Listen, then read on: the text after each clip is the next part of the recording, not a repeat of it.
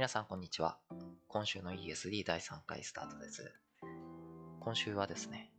水について話していきたいと思います。仕事をする上でですね、水っていろんな場所で使うことがありますよね。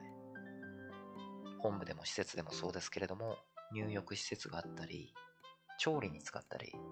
何かを洗ったり、トイレでも使えます。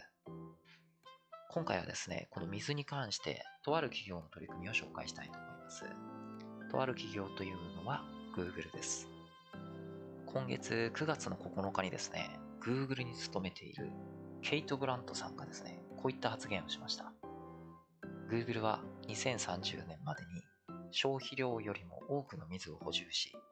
事業を展開する地域社会の水の安全保障と生態系を支援することを約束する。これがウォータースチュワードシップです。これはですね、Google がオフィスやデータセンターで消費する水の平均120%を自分たちで補給することを意味するそうです。水を自分たちで準備するっていう発想自体がもう思い浮かばない。しかも120%。ちなみにですね、この宣言をした時に記者さんから質問されたそうです。120%? じゃあ今何パーセントなんですか？そしたら Google さんは今調査してないからまだわかんないと答えたそうです。でもまあ数字をしっかりと宣言しちゃってますので、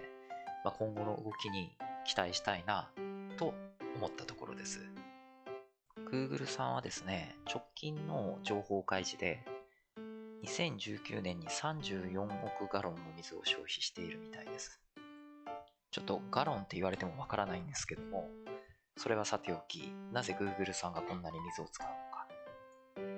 皆さんがよく使う Google のサービスで、Google、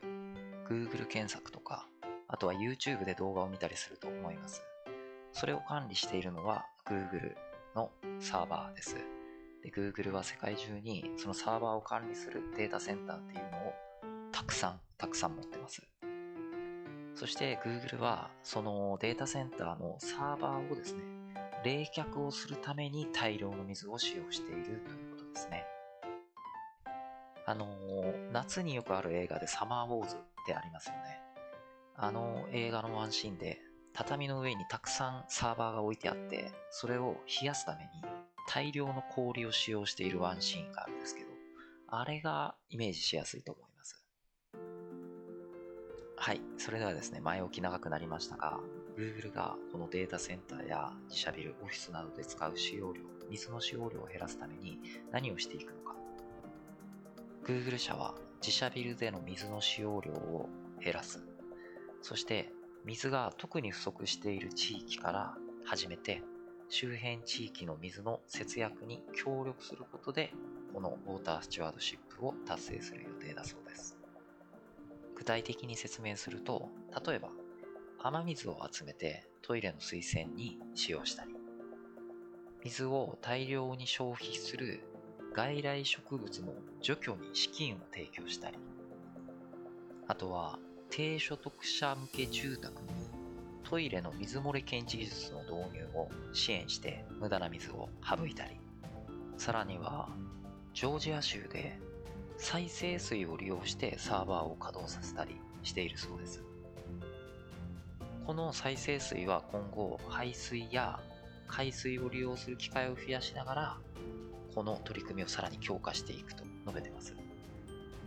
はい、このようにですね、ま、Google 社の取り組みを一例として紹介しましたけれども、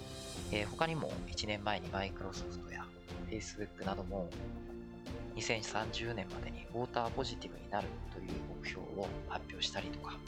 名だたる大企業もですね、環境問題に取り組んでいるんだなということを、まあ、調べれば知る、調べるほど新たな発見が自分自身にもあります。まあ、こういった流れを受けてですね、自分自身も小さなことかもしれないですけれども、例えば施設の野外調理の指導をしていて、節水の呼びかけ、水を出しっぱなしにしないですとか、そういった小さなことからでも始めていきたいなと思っております。はい、それでは今週の ESD はここまでにしたいと思います。ご視聴ありがとうございました。またお会いしましょう。さようなら。